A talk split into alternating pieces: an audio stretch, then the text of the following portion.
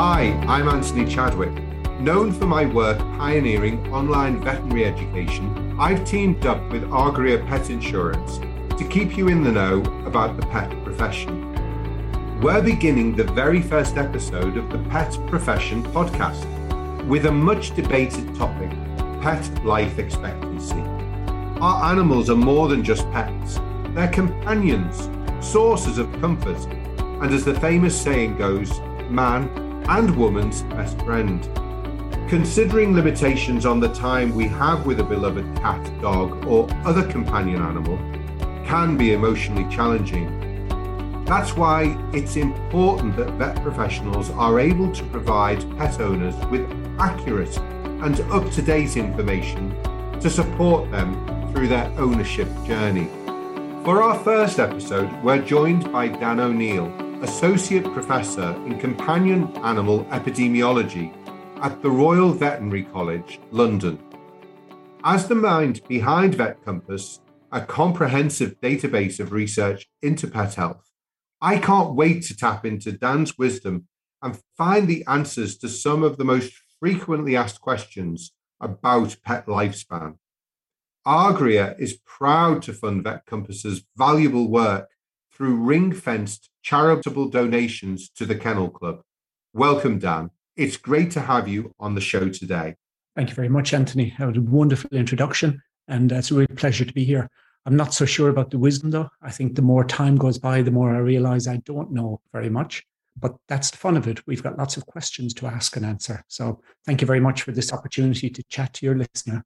Dan, when I was little, everybody used to get very frustrated by me because my question was always why. And I think it's such an important question to ask. So I share your thing where you're saying, you know, do we actually have all the answers? But the questions are sometimes more important than the answers, aren't they?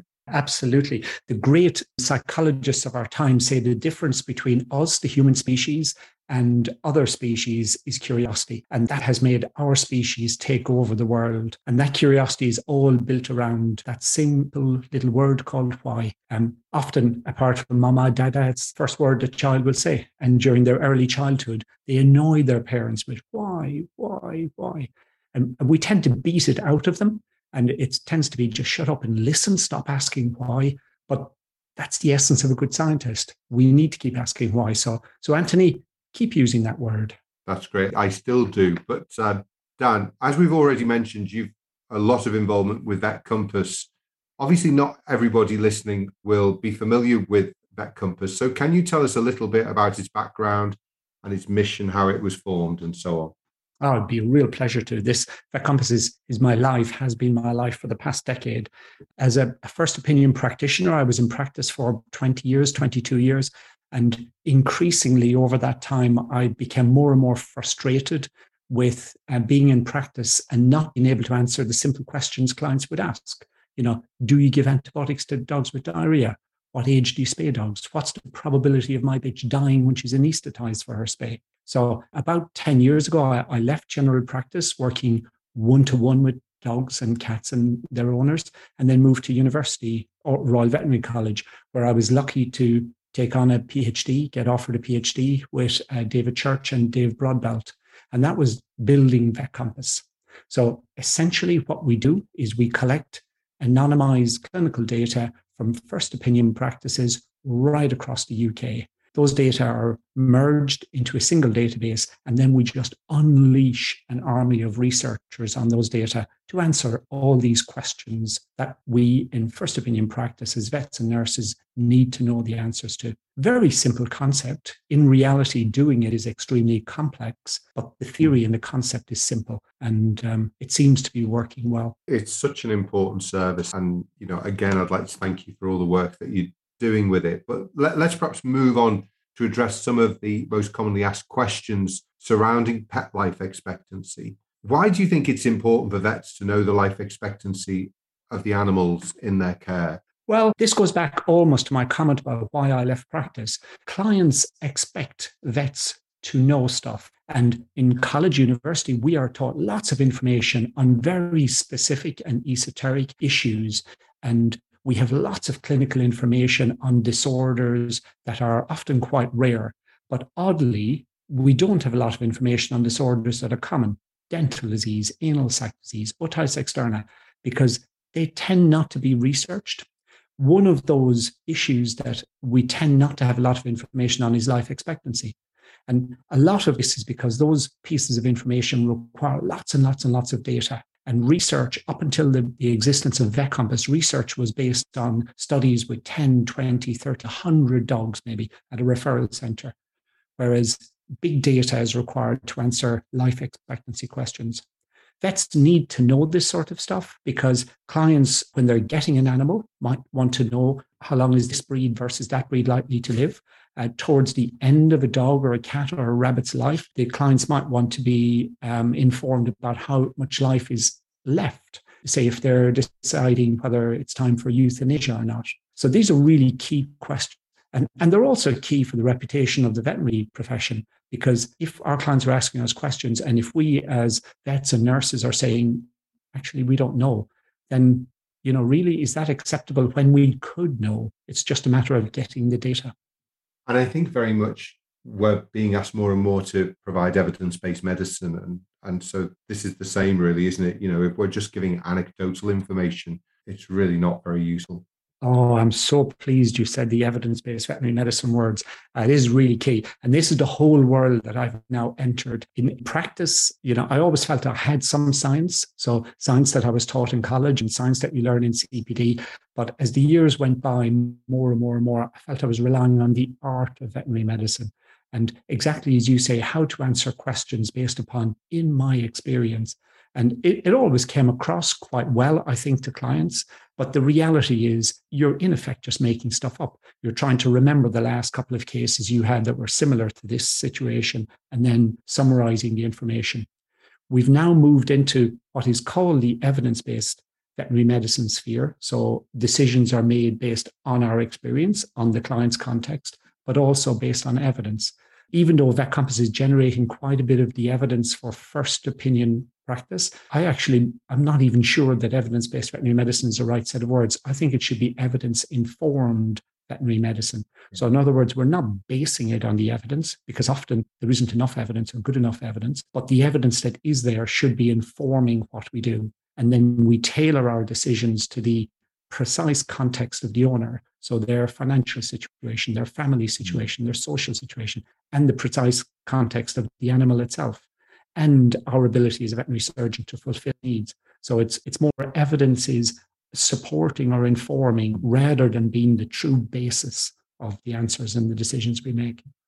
Yes, I think you're right, because I remember when I did veterinary dermatology and I talked about the art and science of veterinary dermatology, because there's no doubt there is art in it as well as science. And so if we become too obsessed with the science and it that's all that matters, you know, that relationship that we have with the pet and the owner is also incredibly important, isn't it? And we need to bring some of our empathy and our our art, if you like, into that part of the uh, of, of the discussion. Absolutely, absolutely. And that's the key of being a good first opinion practitioner.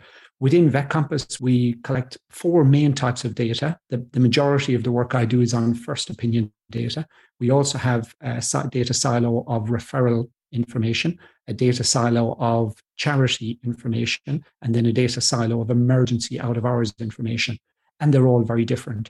And in essence, the big difference I see between the first opinion and the referral is that the referral very much is evidence-based veterinary medicine. And in theory, every animal that's referred should be given the same gold standard workup and should reach the same diagnosis and should have the same treatment, because there almost is the current agreed perfect way to treat and manage each disorder. Yeah. First opinion practice is totally different and way more complex. Referral care, in one sense, is quite straightforward. There are rules. It's an algorithm. We follow that. It's obviously still highly complex to do and lots of knowledge is required, but it's it's often factual knowledge. First opinion is just so much more complex, and you're taking in all the background, the finance, the social, your history with the client. You might have known the client for twenty years through five previous animals of that species, and this all comes into account. And it is very much more of an art. But, but, but good evidence should be informing what we do. I think it's evidence-informed veterinary medicine in first opinion practice, and probably within referral practice, it genuinely is evidence-based. No, I really like that distinction. It, it's maybe one of my take homes from the, the podcast is, and when I start hearing this more widely, I remember, Dan, that you were the first one to say evidence-informed rather than evidence-based when it becomes more mainstream. So it's great. It is a really good comment. So I think, you know, you'd agree with me that educating owners about pet life expectancy is something that very much falls under our responsibility, you know, to the community, doesn't it? Because knowing how long different breeds also live will often help people make a decision on taking over a pet as well, wouldn't it? Yeah, exactly. Um, oddly, oddly, even though you've said the words, and I totally agree with you, Anthony, that the one word that rises the hackles along my back is education. Education kind of smacks of, I know something you don't. I'm going to tell you, you listen. And I've kind of learned, and this is twenty years in first opinion practice, that a much more successful approach is to have a discussion and a sharing of views. And yeah. often in that process, we may end up being, I'm using inverted commas here, educated just as much as, as the client. So yeah. I often see the evidence sharing process rather than it being an education process going on between veterinary professionals and their clients. But the bottom line is, yes, absolutely, we need to have a strong and a reliable and a robust evidence base when we're sharing information with clients. And life expectancy is a key one. The beauty of the life expectancy, this is saying from humans, they say there is nothing more certain than the average or the median, if we're being an epidemiologist, life expectancy of a population. So a large number of animals in this case, and nothing more uncertain than the life expectancy of any individual mm-hmm. animal.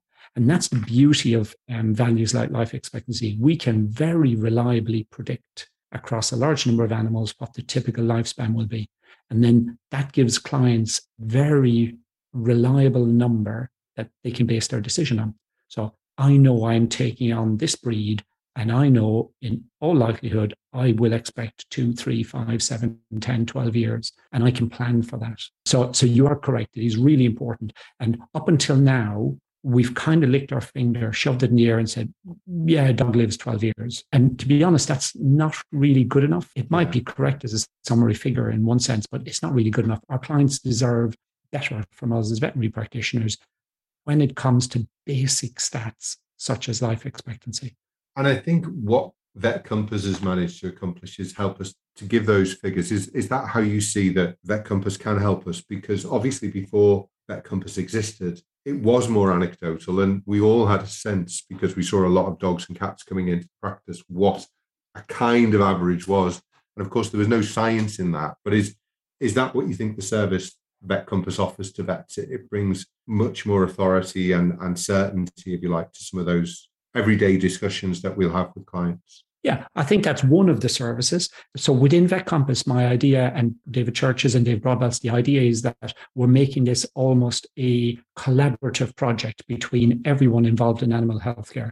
So that's the veterinary professionals, the nurses, receptionists, vets, the owners themselves, and the, the researchers, and then some of the downstream users, such as the Kennel Club. So one of the services we're doing is generating the evidence. Historically, within the academic world, that's generally where the academic world stopped. The goal of historic academics was to generate research and publish it in a journal, and then it stopped. VetCompass, one of the drives that I've had over the past ten years is to take the next step.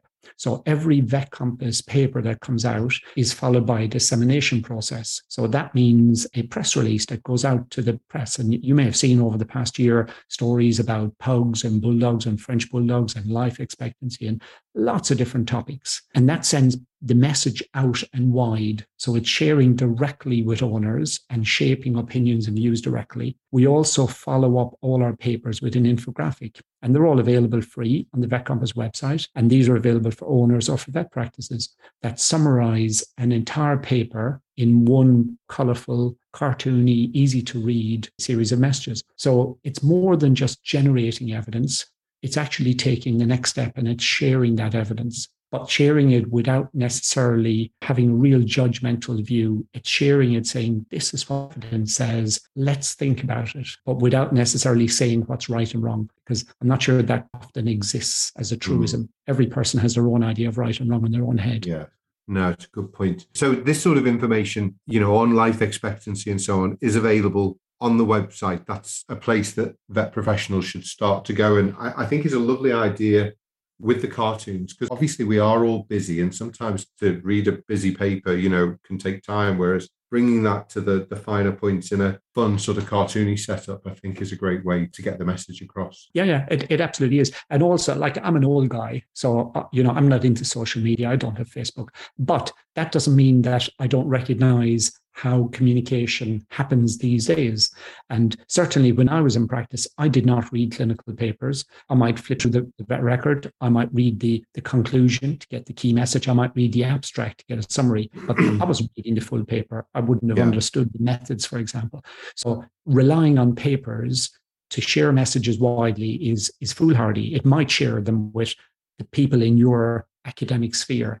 So basically, we're trying to look at the world, see how people talk and how they communicate, and apply our messages in that way. The infographics are all um, modular, so they're all in sections, and they're all long and thin so that they scroll on phones. So they're designed for social media, either as a full infographic or to be just broken up into little sections. And those infographics, we then send them to other social media groups like Veterinary Voices with Robin Lowe or Cat the Vet, you know, and suddenly we have a, an infographic being shared. You know, Cat the Vet has a, a reach of like two million listeners, viewers, whatever we call them on social media.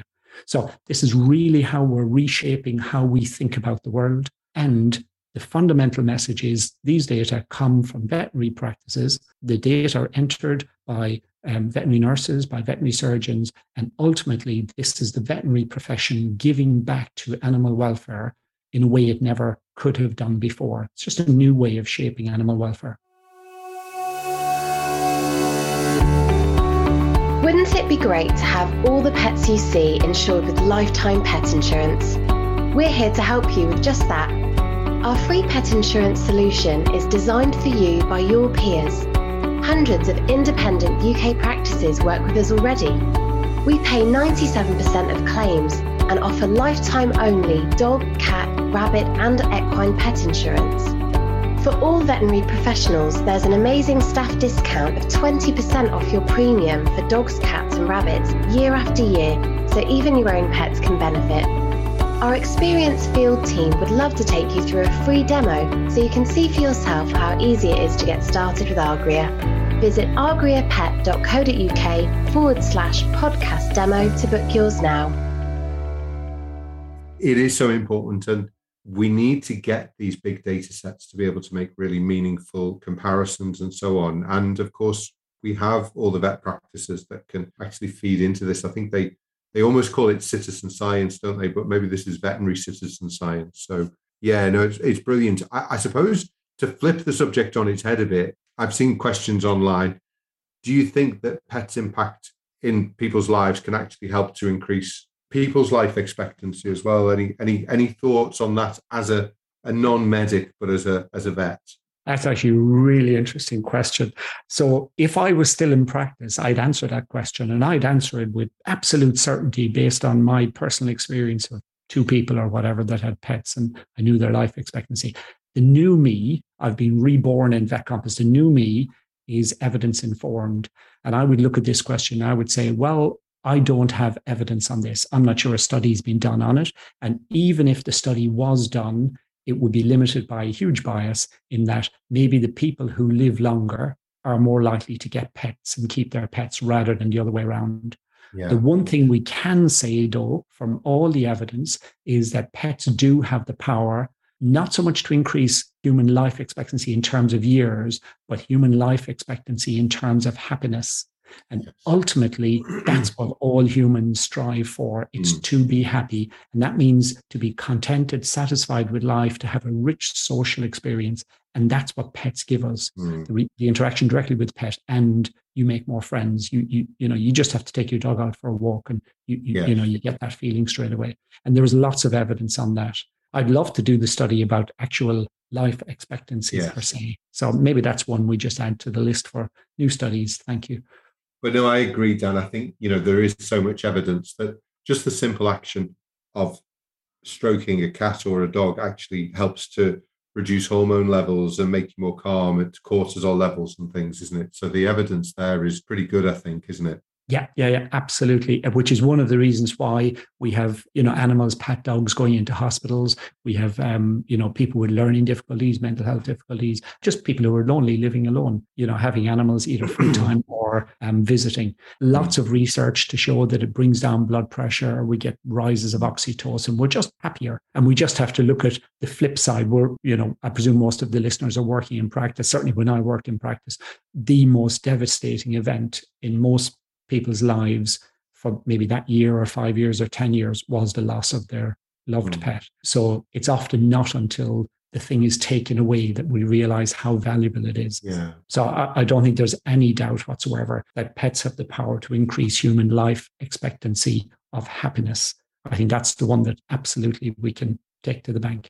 No, that's brilliant. Have you got any sort of last thoughts? What's the most frequently asked questions from vets regarding life expectancy? Is it a question that vets are asking you often to give them more information? I could answer it in two ways, right? So the first way is just what do we mean by life expectancy? And then I'm going to come to a specific question that I do get asked a lot. So life expectancy, um, historically, life expectancy was how long does a dog live or a rabbit live or a cat live? And we've answered those, yeah? So fourteen years for a cat, eleven point two for a dog, four point three for a rabbit. But that's an average over all of that species. We then break them down by breed, and we've done that with dogs. With cats, the data are, most cats are not of a breed. Most cats are just crossbreeds, muggies. Yeah. And certainly within dogs, most dogs are of a breed. So if we're including Labradoodles and all these lads as breeds, we're up at eighty percent. So we have done that. And there is huge variation. So those data are there. But the new frontier on life expectancy, we did it this year with a new paper, is life tables. And that's not reporting life expectancy just as an average overall within a breed or within a sex, but it's reporting it within a breed or a sex from a specific point in time. So we can say a dog lives eleven point two years, but if my dog is already six years of age, he's likely to live far beyond eleven point two because he has already made it to six. And this was one of the, the new frontiers that we had tackled and, and published on this year. And that means, say, if I'm going to a rehoming center and I'm rehoming a, a nine-year-old dog on average, I can expect more than two years because he's already made it to nine. So that's the extra complexity and information that we have on life expectancy. And there, there is a need maybe for veterinary surgeons and veterinary nurses to become more higher levels of literacy in terms of life expectancy to take that on board. The second bit is the specific question you ask. So when we worry about things, there's two types of things we worry about. There's things that we can do nothing about and things we can do something about, or we can blame somebody. So somehow, you know, if a train doesn't turn up and it's because, you know, there was loads of ice and it's really cold weather, somehow we kind of accept that. It's terrible, but the weather is bad. If we get a message saying the train isn't turning up because Uh, the driver didn't get out of bed that morning, we're going to be really annoyed. So, and this is the difference between whether we can blame something, usually human or not. Within the veterinary world, where this applies is the risk of death from something we've done. And the typical one everyone worries about is anesthesia. We take in a beloved, treasured pet to carry out an anesthetic procedure and the animal dies. And it haunts most vets. And most vets will remember the two, three, four, five, six animals that that's happened to them in their career. We published a paper um, about two or three months ago answering that question. And this is wonderful because it means the veterinary surgeon, veterinary nurse can now point the client towards these data. There was one hundred fifty-seven thousand anesthetic and sedation events within the study. And within that study, we were able to show that the probability of death within forty-eight hours is ten per ten thousand dogs that were sedated or anesthetized. So it is incredibly low. And if that procedure was for neutering, so typically healthier dogs, mm. it is zero point six per ten thousand. So again, this perception from the clients that it's a fifty-fifty toss of the coin, whether my dog being spayed or being castrated is going to come back alive. Mm-hmm. We now have numbers we can show the clients. The flip of that is we can also show there is zero point six per ten thousand. So if that dog happens to be that extremely rare mm-hmm. anesthetic death, we have evidence to say this does happen. It's rare, but it does happen. Mm-hmm. And that probably is the most frequent life expectancy question I get directly from veterinary professionals because it's the one that they worry most about. An old dog dying of cancer is terribly sad, but it's not the vet's fault. Yes. Whereas um, a lot of anaesthetic vets, vets kind of take it as, as if yeah. it's their fault. It isn't their fault, but it doesn't stop us feeling guilt. This is where we have the worry sometimes. You and I are possibly old enough to remember when we used to anaesthetize a lot of rabbits with halothane, and uh, it stopped me doing castrates and spays because they were such a, a risk, whereas anaesthetics like isoflurane are a lot safer, and I'm sure you've got some nice statistics on that as well. Exactly, exactly. As time has gone by, it's got much, much, much safer. But yes, back in the early days when I first graduated, um, you trembled when you knew you had to do a rabbit castration or a neutering. But even then, we just didn't have the data. But even then, if we had the data, at least we could explain. We get clients to sign a consent form to say that they have been informed of all the risks. Well, they weren't really being informed of all the risks because yeah. they weren't being given the data on the probabilities of death of a bad reaction. So now we have the data from VetCompass, you know, and we have this lovely wraparound message that this is the veterinary profession caring for your animal in ways that go beyond just a one-to-one care I'm giving to your animal today. It's the entire veterinary profession as, as a collegiate body working together to provide evidence such that the care we, we give gets better and better and better. Dan, it's a great place to finish. You know, one of our value words at Webinar Vet is Kaizen. You know, we improve as we go, we get better and better. And that's all based on, on data. And so the data that you're collecting for us is, is essential and, and much needed. And uh, as you say, it helps us to improve as a profession in a collegiate way by sharing information and, and maybe sharing, you know, errors as well as the good things that we do, because we learn from both ways, don't we? Yeah, exactly. Some people would say you learn more from the errors because when something goes well, it means it's gone well. But you don't know particularly which were the key bits of it going well that made it go well. When something goes wrong, we can drill down into it, identify the issue, and then resolve it. So errors, they're just part of life and living. And certainly within VetCompass, as over the past decade developing this, you know, I've gone down lots of blind alleys, but I've always learned from it. And that's really what VetCompass is there. It's there to get the summary information on the diagnoses we're making, the treatment we're giving, the outcomes that we can expect. And it just helps us all to know what our colleagues out there are doing, how they're doing it, and what they're achieving. It's not saying, I hate that word gold standard. VetCompass is not about gold standard. That might exist in, in a, a referral um, world, but it doesn't exist in the first opinion world. It's contextualized care or pragmatic care. Mm. And that's what VetCompass is providing. Good information and good benchmark information on that. Dan, thanks so much for sharing your wisdom, the word we started at the beginning. I think it's uh, really good that maybe some of the whys that I've got, you're, you're helping to answer, which is also good, uh, sating my curiosity, but hopefully not completely. Um, where can listeners keep up to date with all things VetCompass? The easiest way is to just go onto the VetCompass website. There's no firewalls, there's no secret places or passwords needed. You just go to R V C VetCompass. On that, we have all the papers. They're all published open access, so you can have all the papers, all the infographics, there's little videos on there. There's even data sets for people who are doing projects. Lots of students all over the world are using these data sets for their projects. So lots and lots and lots of resources. Dan, thank you once again. Really enjoyed chatting to you and uh, look forward to speaking again soon. Thank you very much, Anthony. And obviously, thank you to Agria Pet Insurance and the Kennel Club Charitable Trust for the wonderful support that you give to VetCompass, uh, both in direct funding support, but also in helping us to direct the, the research and the questions that we ask of these data. It's everybody working together that makes this all such a success. Thank you. Don't forget to subscribe to the podcast. Leave a rating and review, and let us know if you've got a burning question you'd love for us to discuss in a future Pet Profession episode. You can also follow Agria on its social channels at Agria Pet Insurance and join our Agria Facebook group for the veterinary community to keep participating in the conversation. Stay tuned for our next episode when we'll be discussing another tough topic, the Animal Welfare Assessment Grid, and the difficult decisions surrounding pet euthanasia with the help of another expert guest.